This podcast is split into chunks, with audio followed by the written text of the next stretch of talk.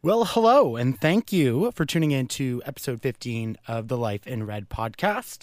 Uh, this is a little bit of a special edition uh, of the podcast. And just before we got into everything, um, just wanted to give those of you who might have a trigger warning to mental health or um, certain scenarios that I will be going into my struggle, my journey, um, and uh, that does involve my suicide attempt. So if that makes you uncomfortable or you don't want to listen to it, I just wanted to give you a heads up before it kind of blindsided you.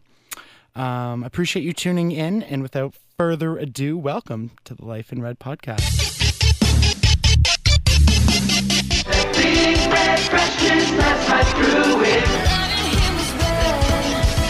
You take the red pill, you stay in Wonderland, and I show you how deep the rabbit hole goes. Welcome to Life in Red.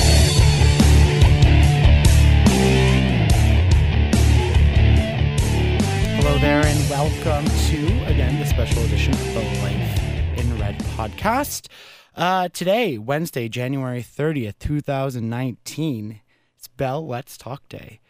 Uh, that's um, an important day for a lot of Canadians. Uh, for those of you not in Canada, um, it's a day where one of our biggest companies kind of uh, started a campaign that for every tweet with the hashtag, um, you know, every share, I think there's a picture and there's like a video that goes around, and every text um, from a Bell cell phone um, all contributes five cents to uh, mental health initiatives. Now, I know a lot of people say that this is a company kind of um, using all of us to do marketing for them, and there's some truth to that aspect. But at the same time, there has been millions of dollars raised that has gone to um, a variety of mental health initiatives. You know, here in Ottawa, CHEO comes to mind. Um, so, regardless of what you think of why a brand is playing um, the part in our everyday conversation, uh, I don't think there's any denying that since this day kind of started, whatever it was, five or six years ago, uh, maybe even more, that um, the mental health conversation has changed in our country drastically. Um, it holds some special significance to me. Uh, it was uh, 2015 when I decided to really share my story of my mental health struggles um, and uh, kind of what I went through on social media. And uh, that's kind of where, um, you know, my advocacy, I guess you could say, started. Um, noticing that when I shared my story, how many people uh, reached out to me afterwards um, and talked about it with me and what they were going through, um, thanked me um, that you know I shared my story and that they knew there was someone to to relate to. And uh, ever since that moment, uh, I've continued to share my struggles, whether it's been um, you know the worst of times or just you know today I'm feeling kind of shitty. Um, and continuously hear feedback um, from other people that you know I, I know and sometimes I don't even know um, coming in and, and sharing their stories. So I think there is a certain importance uh, to you know if you feel comfortable sharing your story, the that you know it reaches other people, but it also um, the the old adage that they don't feel alone. Um, you know, there's there's literally millions of people in this world, uh, if not more, that share in some similar struggle to you, whether it be with anxiety or depression or you know other mental illnesses. So um, it really helps foster community, and you can see that everywhere on Twitter, on Instagram, that people who share their story um, have an online support system um, that I think really helps. Um, so in preparation, I did um, kind of get out some stats that I'll go through as well uh, throughout the podcast as I talk about my story. But um, a couple of things uh, that I noticed that really stood out to me now um, women um, are two to four times more likely to um, attempt suicide, whether that's self harm or attempt to uh, commit suicide, than men. Um, that's reported at least. Now, men are four times more likely to actually carry it out.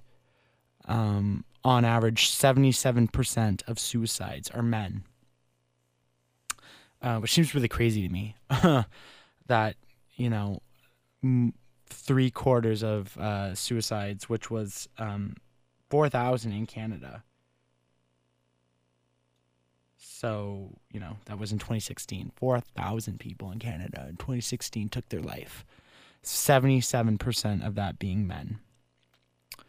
Um, cause of death uh, for men to 20 to 24, this uh, suicide is the seventh ranked cause of death of men that age.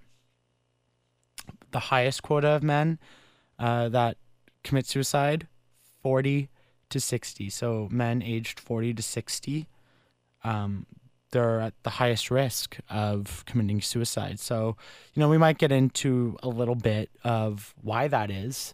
Um, you know, I'm not a scientist, and I hope in uh, my search of a podcast here that I get people who are experts in this field, whether it be psychologists, uh, psychiatrists, uh, people who study mental health, whether it's the biochemistry in the brain or can help give a non biased political um, analysis of the way society is um, that is causing, you know, people, so many people, so many young people, and so many old people, uh, you know, in the older generations that seemingly you would think have life figured out. Well, clearly that's not the case. Why? They are choosing suicide as an option. Um, it's incredibly disheartening. Uh, there was a stat, and I didn't write it down, but kids, um, they're reporting, you know, some age, some as low as the age of eight, are, are attempting to commit suicide or performing self harm in some way or another. Uh, up to 12, um, kids that young are displaying suicidal tendencies. And, you know, you get people, oh, well, they, you know, they're looking for attention. Um, they're experiencing things uh, differently from what their generation did, whether that's expressing emotions or their feelings differently. Um, I, I think for sure social media and the internet plays a huge role in this. Um, there's nowhere you can go now to escape anything. Uh, I remember listening to a radio interview and it was discussing um, the the theme of the radio interview. Uh, I believe it was from the CBC. Was people who dropped out of school because of bullying. And there, there was one guy who, you know, they dropped out of high school because the bullying was so so severe, and he goes on to say that if, you know, he, don't he doesn't think he would make it out alive today, because at least when the bullying was so bad when he was growing up, that he could go home and it was gone unless they followed him home. But today, there's nowhere you can go. I mean, you see it everywhere on inter- on the internet. You know, people, uh, the president of the United States, you know, as as wild as Donald Trump and his things are, and whatever your opinion of him, go look through his his thread, his thread on any one tweet of people tweeting at him, so-called people who care, these woke individuals that you know, will sit on their timeline at some cases, talk about mental health and how it's so important, but then be telling the president of the United States to kill himself.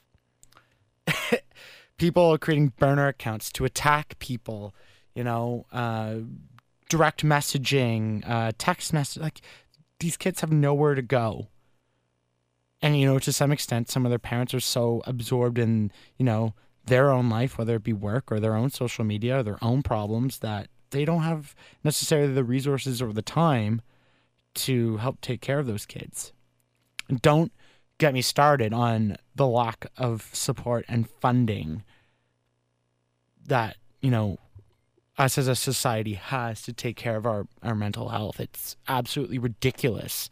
And the only time you can really get help immediately is when you reach that crisis point where something terrible happens. So, obviously tons of things in society you know need to change and we talk about it and bell let's talk day comes on and it's so great we're talking about it but where's the funding where's the actual support now thousands upon thousands of people are are finally speaking out and they're looking for help and you know some of them aren't getting the help that they need and we get into so many other problems in life whether that's that's bullying whether that's you know forms of harassment uh, violence. Um, you know, it goes all to a point with this new incel community.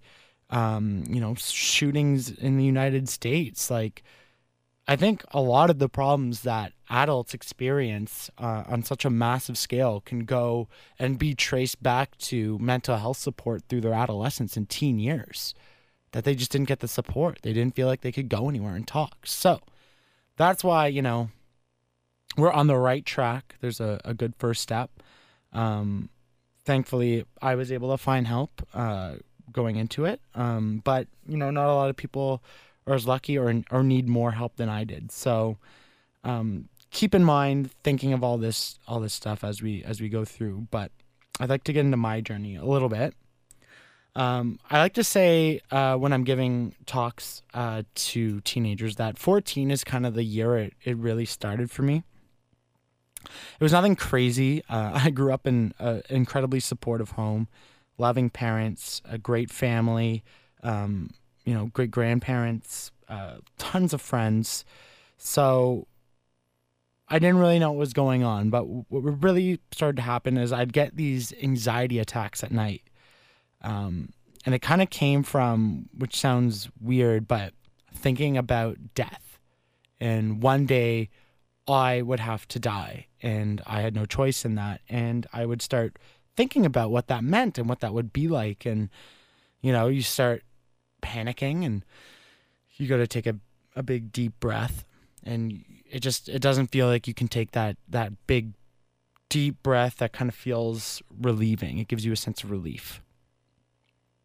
So I would try to take the breath and I couldn't. So okay, try again and I couldn't. You'd start panicking a little bit, like what what's going on, and and you know try to take it, it, another deep breath and it, it wouldn't come. So you start breathing a little faster. You start panicking a little more. You're, am I dying? Am I am I having a heart attack? Like what's going on? And you you can't catch your breath and it's starting to panic and you know eventually you just you kind of i start you you're really freaking out at least this is the way i was experiencing it but it kind of would go away after a little bit so i, I didn't really know what it was uh, i didn't understand what anxiety was or what anxiety attack was and i kind of just left that to myself it wasn't all the time um, it would only happen you know once every couple of months, if that. So I wasn't exactly worried. Didn't feel the need to tell anybody about it. Um, didn't even understand that it was, you know, a part of my mental health at that point in my life. You know, you're just trying to figure things out, and that's a thing that happened. Just like, you know, you get a growing pain. you just, oh, I got a growing pain. Okay. And you try to move on with your life, and eventually it goes away. And that's kind of the way it was. Um, I didn't realize it was common to hear talk people talk about it till much later along in life.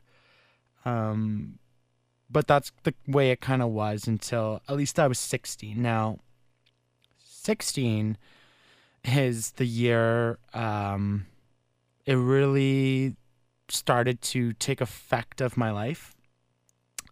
Um, I would say I, I really started noticing it um, as aside from the anxiety attacks at that time. Um, but I had my first relationship, and I consider it my first love.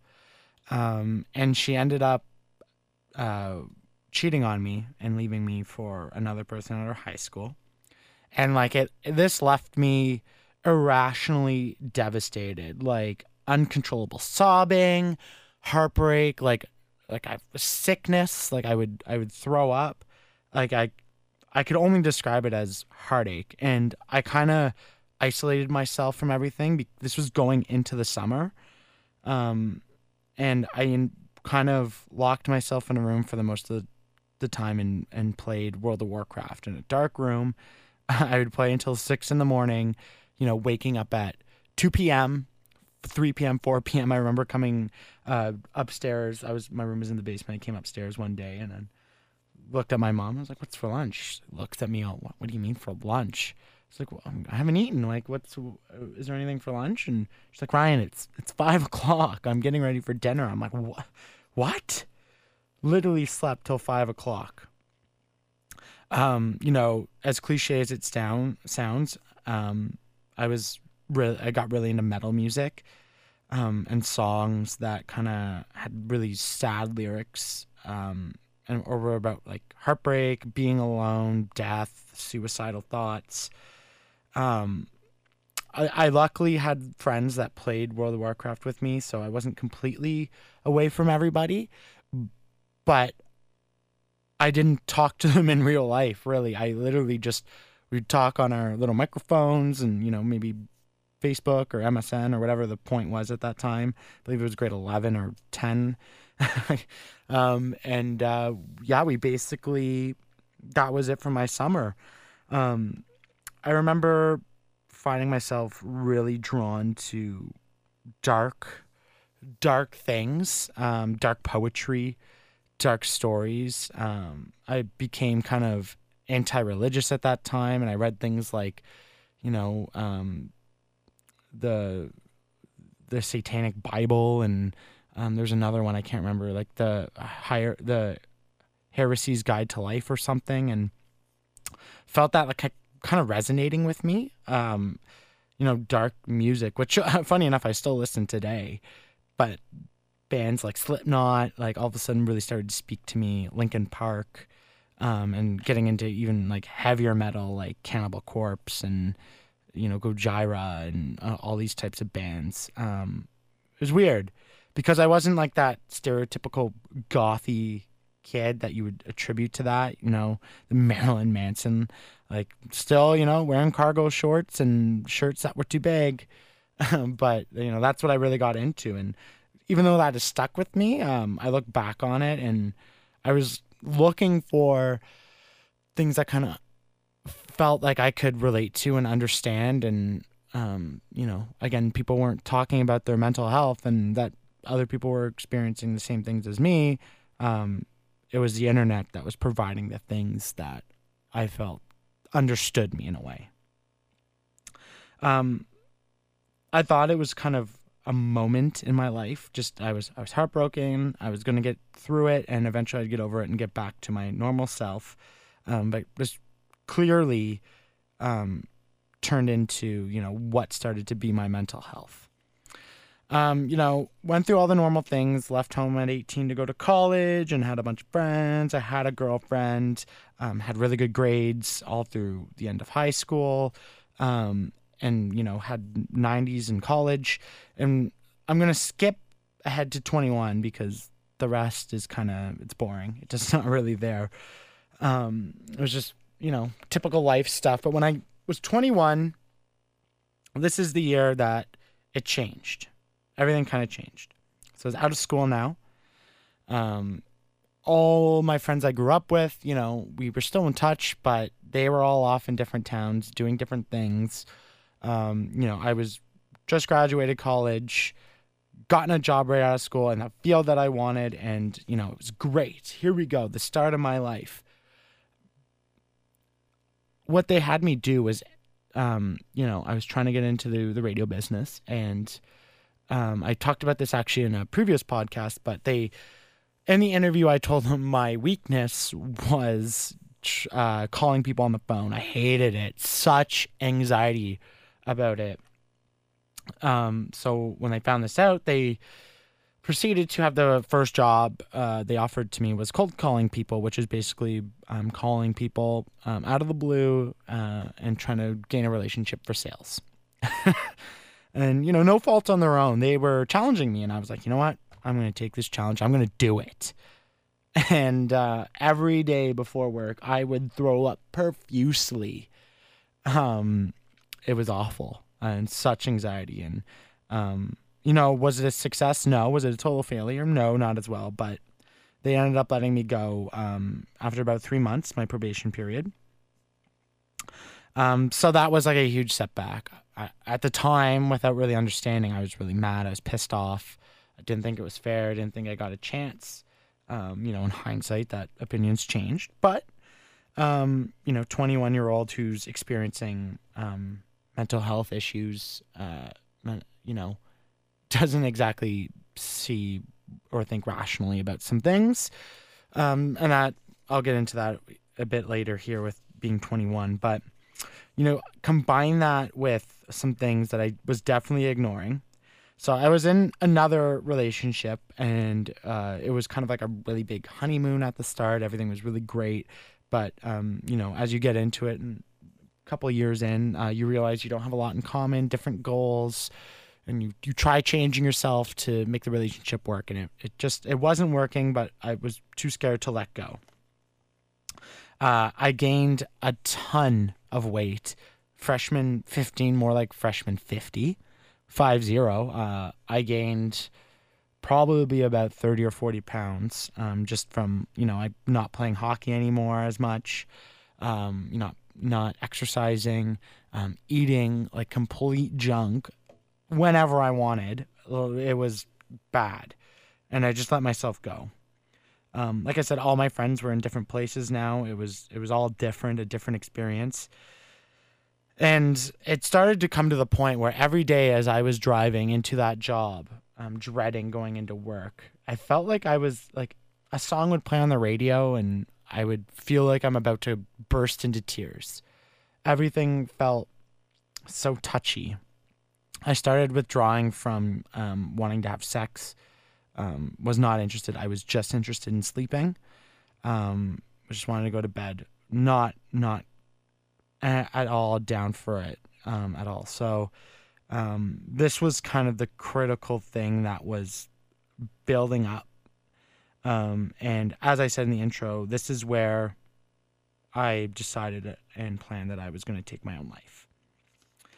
Um, I didn't tell anyone about this until stupidly I just posted it on social media with no no foresight to my family or friends that I was going to do this or that I even committed suicide. I just posted on social media, so uh, pretty stupid. Um, so you know, before I put this podcast up and I tell you about this, um, I will be reaching out to them. Um, so what I plan to do to commit suicide at that time is on my drive uh, to work. I was going to um, drive again. Please, this is not a person thinking rationally. Uh, drive into oncoming traffic on one of the busiest highways in the country, um, the 17 going up to Renfrew, and that um, I would make it seem like it was an accident. Um, so my parents would never have to know that I would try to com- take my own life, um, and that it would have just been a tragedy. Um, one that ended up happening when I decided to do it is uh, I did the swerve at a time when a a big um, pickup truck was coming um, and I guess as I swerved in, he caught with enough time and he swerved out of the way and I flew into the ditch. So what ended up happening is he stopped and ran over to me and I was crying and nothing crazy. I ended up not going in too fast. Um, I just kind of dinged up the bumper in the front end a little bit, but I must have hit my knuckle on something. I have a scar on my knuckle now from it. Uh, but it wasn't crazy. It wasn't like the car was totaled or anything. Um, so fortunate in that way. And I was sobbing in tears. Um, and the guy kind of asked, like, "Are you okay? What what was happening? What like what happened there?" And I kind of told him, you know, um, it was just an accident. Uh, I'm okay. Um, just scared me a little bit. Um, so we we got the car up. The ditch wasn't too too deep, and uh, I said it was okay. Uh, it was just outside of Renfrew, so uh, I was just going to go to work, and if I needed to, um, would would check into the hospital. And uh, to this day, Ford F one fifty, um, you know, he oh, looked okay, okay, um, well, take care of yourself, and drove away. So, you know, incredibly fortunate that one, like, it just seemed like an accident um, and a misstep of something. So, you know, there was no rage or animosity. Um, I didn't want to tell him what I was trying to do because, you know, looking back, what an incredibly selfish act that I could have taken out someone with me. Stupid. Um, but again, um, and this is why when I see people who criticize people for taking their own life uh, as it being a selfish act, and I, I again, in that moment, yeah, I, uh, I'm being incredibly selfish as you're looking at it viscerally, but you need to understand where the person who's committing the act or has made the decision to take their own life that they aren't thinking about all those things. They like in their mind this is what they're doing. This is the best idea and this is what they're going to go for. And they're not thinking about, you know, it's it's there. They know that, you know, their family's going to be hurt or their friends or the the impact that it's going to have. But at the same time, it's like, yeah, it'll hurt them, but they are better off without me. And that's exactly where I was. All these people, I knew all this pain that I could cause, um, but they would all be better off without me. And then, just to be truthfully honest, I was not thinking about the other person um, who was going to be involved in my act. Um, I didn't think about their safety, to be quite honest. It was all kind of about me. So, yeah, that is selfish. But my mind wasn't processing things clearly. Um, so, after that moment, it's kind of like a wake up call um, for me. And I decided to tell my mom not about the incident, but uh, about how I was feeling. And I kind of opened up to them. Um, I didn't tell them about it because I knew it would break their heart. I could have told them it was an accident, but um, decided just to go on without telling them. Um, but after I opened up, um, went to the doctor, went on some medication, which seemed to kind of take some of the edge off. I know a lot of people are kind of against the medication route because they make it feel. It says you make you feel numb. Um, makes you like immune to emotions and I, I don't think that's true at all um, i still get incredibly sad um, i would say maybe i don't experience the highs quite as much i don't get super overly jumpy excited about things and i know that bugs some people because they're clearly stoked about it um, about something you know let's go here for dinner let's go on vacation here and i'm kind of like yeah, that, that's fun. And like they're expecting more of a reaction. And it like, it breaks my heart when it seems like they seem deflated. And I'm just, you know, sometimes I fake it and sometimes I just can't. Um, so that, that's one of them. Um, but on, on the overhaul, I still can laugh. I can still smile. I can still feel a little bit of happiness and joy. Um, which is, you know, without it, I wouldn't be feeling that. So that's huge. Um, the the big thing is I I find trouble losing weight. Um, that's incredibly difficult for me, and um, you know TMI, but you know it's really really hard for me to um, get off um, sexually. Um, takes a lot of work, um, and sometimes I just won't at all. So that's one of them. But I think meds in with everything else. Um, you know, healthy diet, exercise support, social, uh, not social media, social circle, um, meeting people. That's that's huge. Um, to go along with the medication to work, um, to make it work, because um, it's not a magic pill. It's not just going to help. Um, take a pill and everything's good. Um, did a little bit of therapy, um, and things did start to get better. And you know, I kind of formulated a plan for what my life was going to be and uh, got really into it, got really motivated, which was great. I started thinking about the future. Um, the suicidal thoughts and everything, they didn't quite go away, but I, I kind of learned about myself and through the therapy and through research and reading that being goal oriented um, makes me motivated. That that got me going. Um, it got me to the age of 23 was, you know, um, I was back in university. I decided I was going to try again, and I started to work for my favorite radio station. Um, I was I was an unpaid intern, but didn't really care because for the first time in a while, um, you know, I took a year there, and all through you know the the last half of being 21 and 22, um, I was working at a gas station, which I loved, but that was not my life. And um, so started working at a, at a station. Everything seemed uh, on the right track. Um, but you know, a couple things happened, and you know, there's people lost their jobs. I lost some friends, some major changes, mass layoffs. Um, my own life, you know, I was just poor. Um, I'm not saying I was in poverty, but I had no money. Everything was dedicated to school, so stressing about that. Um, no luck with my dating. Uh, I was really living alone and felt alone. So that's when, I guess was, yeah, 2015, um, Bell Let's Talk Day, I decided that this was the time where I was going to just share my struggle. I'm not really sure what came over me about why I decided that day and I was going to do that. But, you know, I was like, you know what? It's it's raises money and maybe I don't know. Uh, my story can help people.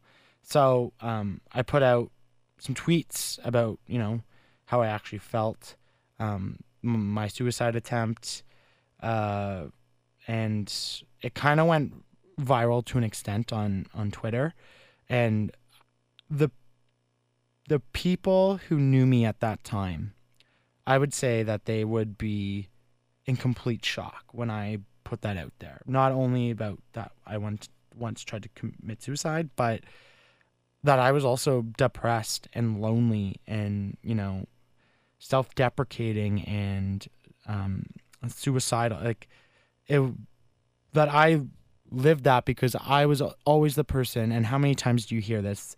That came in happy go lucky and tried to make everybody else laugh. I mean, how many times do you hear that? Um, what surprised me about this is the overwhelming response, and this is what I was talking about earlier of support. So, from family, friends, acquaintances, people I didn't even talk to in high school reaching back out, and strangers on the internet who are just following this hashtag coming into my DMs. Thank you so much for sharing your story. Um, you know, they were sharing their story. Uh, we had conversations about it, and uh, it was that moment that I knew I wasn't alone and that words and stories did have power towards people. So since that point, I, have continuously shared my my experience, um, not only back then and what I continue to feel now, um, out to people, and I do that on a regular basis. I don't want my social media to be, oh look at Ryan with the, this music person, or he's at another festival and he's all at this, and all that stuff is great. But I don't want people to forget that while I'm doing that, I probably feel like shit this has led all into everything else. Um, you know, going through the struggles of adulthood and life, um, and you know, using where I'm at now in my career to influence and affect change in in this area where I know that people are talking about it, but they need to raise money. So that's where I got the cause for pause idea.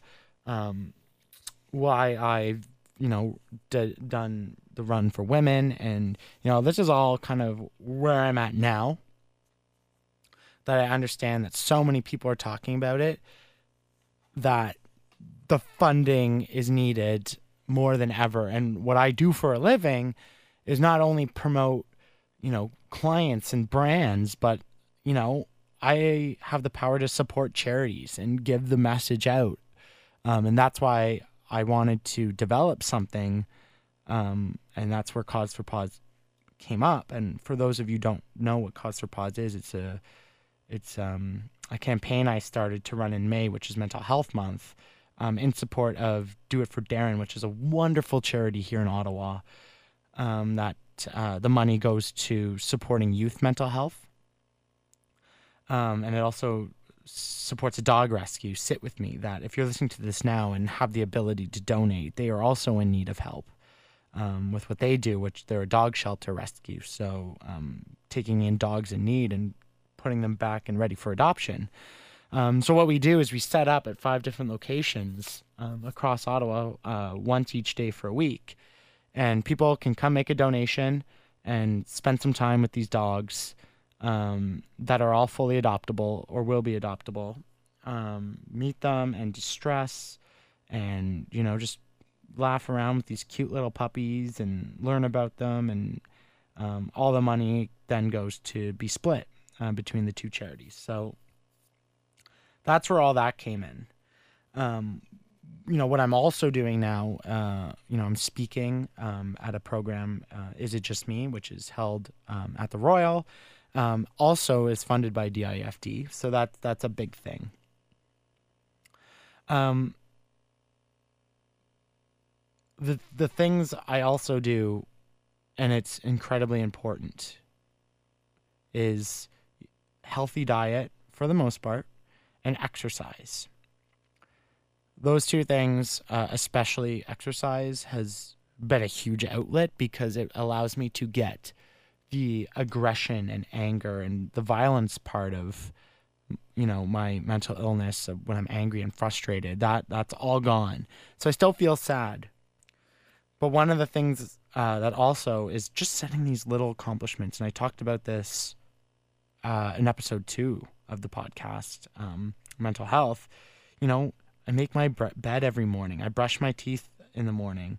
Uh, even I eat my breakfast. It's it's routine, but also doing these little tasks just to get me in the right mindset throughout the day. And this is so big for me because you know the balance, the routine, uh, you know, it allows me to stay disciplined in my life um, because I'm incredibly afraid that if I don't continuously, you know, exercise or accomplish this task or do those things, that I'm going to fall off the, the rails and I'm not going to get back up. So that's what I do. I don't know if that helps anybody else. But, you know, that's where I'm at today. And let me tell you, I, I struggle immensely still.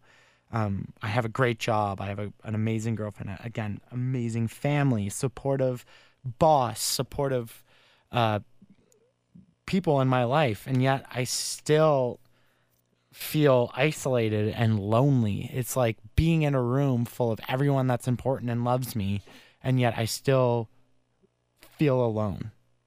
It's, it's hard, and I don't understand why.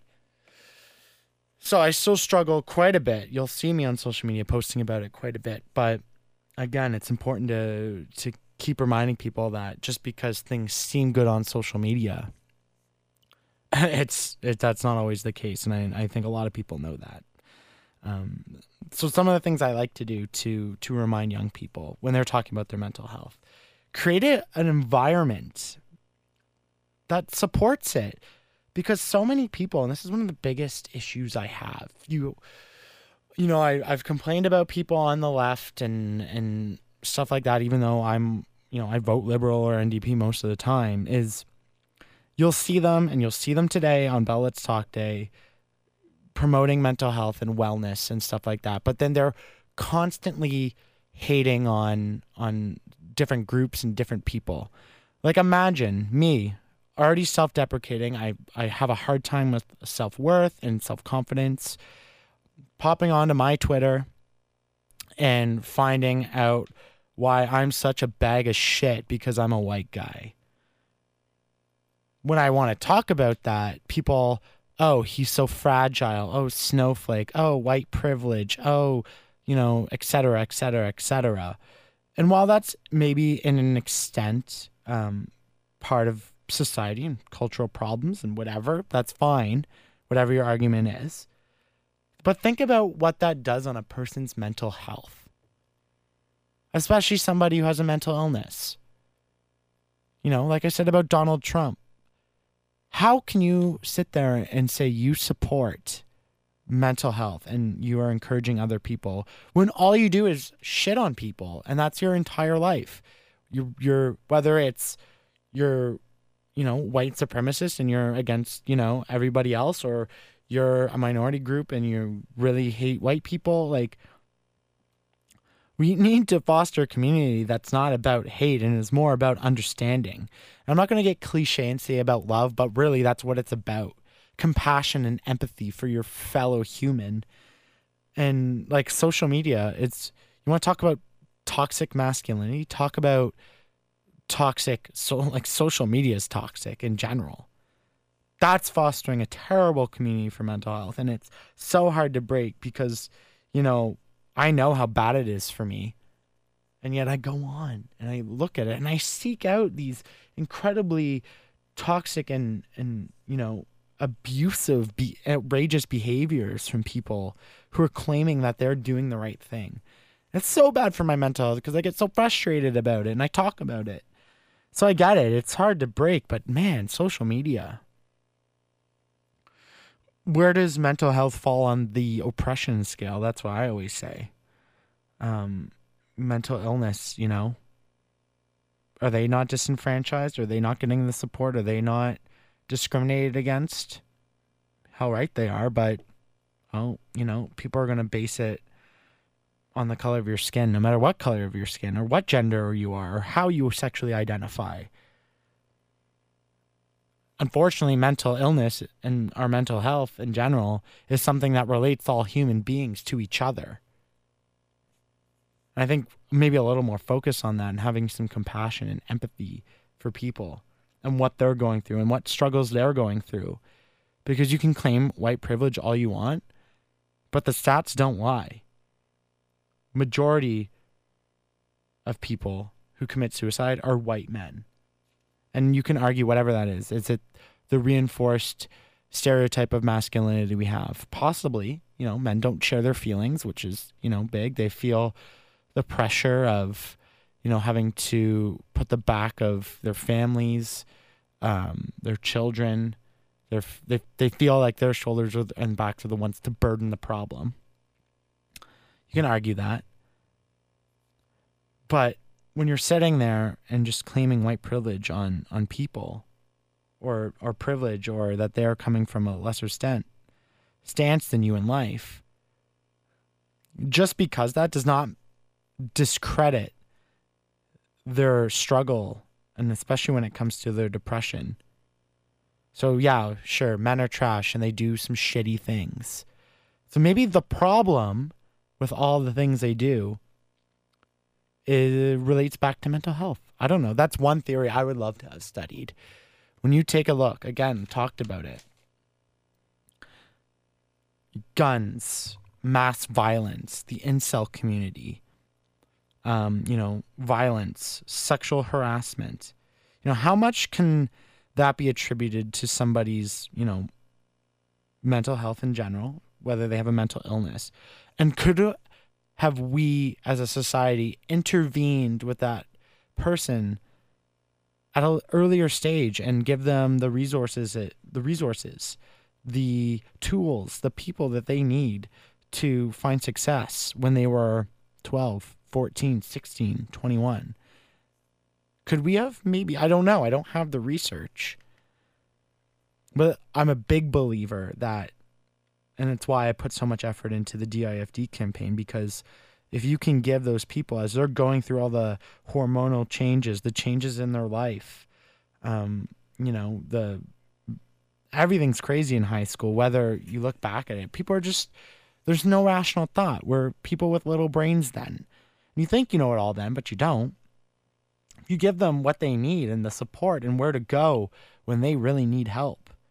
May, maybe that we could negate a, a good chunk of all the shitty things that seem to happen when we're adults. I believe that. I would love to get it funded, and if I'm proven wrong, then so be it. But give the people the tools they need when they're young so that when they're adults, they know how to deal with things like rejection, whether it's in dating or professionally, and things like dealing with conflict, in teaching respect for not only themselves but other people. Instead of leaving them high out to dry as teenagers only to manifest with a mental illness into, you know, deep, dark thinking bad thoughts, you know, or taking their own life, whether that be it through their own self harm or, you know, going out with something incredibly violent and, and claiming the life of other people. I think I really believe that. I would love one day for us to get the real answer on that. But if I would love to leave you with anything, just have some, have some compassion for everybody, no matter who you are. Compassion and empathy. What are they going through? What types of things have they experienced in their life? What to make them this way? Doesn't mean you have to agree. Doesn't mean you have to support. It doesn't mean that what they're doing isn't illegal. But try to understand what makes them the way they are. I think if we do that, we can absolutely, you know, foster a, a more community for the adults seeking help. And then we focus on funding the kids, teenagers who are going through it or are about to go through some of the biggest brain changes in their life and help them out. So treat each other with respect, empathy, compassion, and for God's sakes, please fund fund money into these systems. Whatever you choose to believe. But it's so critically important if we're to move forward as a society. Whether it's, you know, helping veterans, helping kids, helping mental health institutions, charities, like get involved and help if you can financially because that's what we really need. Because right now the government isn't stepping up. I talked about it on an earlier podcast. Taking a look at, you know, suicide rates in, you know, indigenous communities and reserves, it's it's astronomical. We are not doing the part with our taxes and through our government. So why don't we do the part as people, as fellow human beings to one another? Take care of each other. And don't forget Bell Let's Talk Day. Five cents for every tweet with the hashtag, sharing the video, or text. So get out there, start funneling out messages, start saving drafts in your tweets and banging them off for next year if you can't this year. It's critically important. And if you feel comfortable, share parts of your story, share what you're going through. Um, it can be an enormous relief.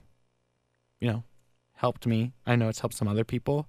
And there's a, an incredible, you know, you might get the judgment from your friends or people you know on Facebook or whatever and claiming you're just doing it for attention. I know I did. But there, aside from that, there's an incredible supportive community on all social media platforms that will really look out for you. You have, you know, Distress Center, Suicide Hotline, tons of different avenues that you can go to at 24 7, Kids Help Phone you are not alone. You truly are not alone. And I had to learn that the hard way. And my wish is for you to know that you are not alone the easy way and that we can focus on getting better and focusing on a, a more fruitful life with more in store for it. So, fund, tweet, get out there. Uh, and my DMs are always open, whether it's through my uh, personal page at Big Red Ryan 01 or the Life in Red podcast page, uh, whether that's Instagram, Twitter, Facebook. DMs are always open for anybody who feels like they need someone to talk to. Um, I always put it out there. Um, and some people take, some people do, some people don't. That's your choice, but uh, I'm always happy to listen. Uh, I understand to some extent what it's like. So I'll put it out there. Um, thank you for listening. Thank you for letting me share my story with you and, uh, and my thoughts on this. Um, it's incredibly important to me. Um, and I think if we all take it as seriously as it truly is, that society can be a lot better. Uh, much love to you all, and uh, we'll talk to you again next time. You take the red pill. You stay in Wonderland and I show you how deep the rabbit hole goes. Welcome to Life in Red.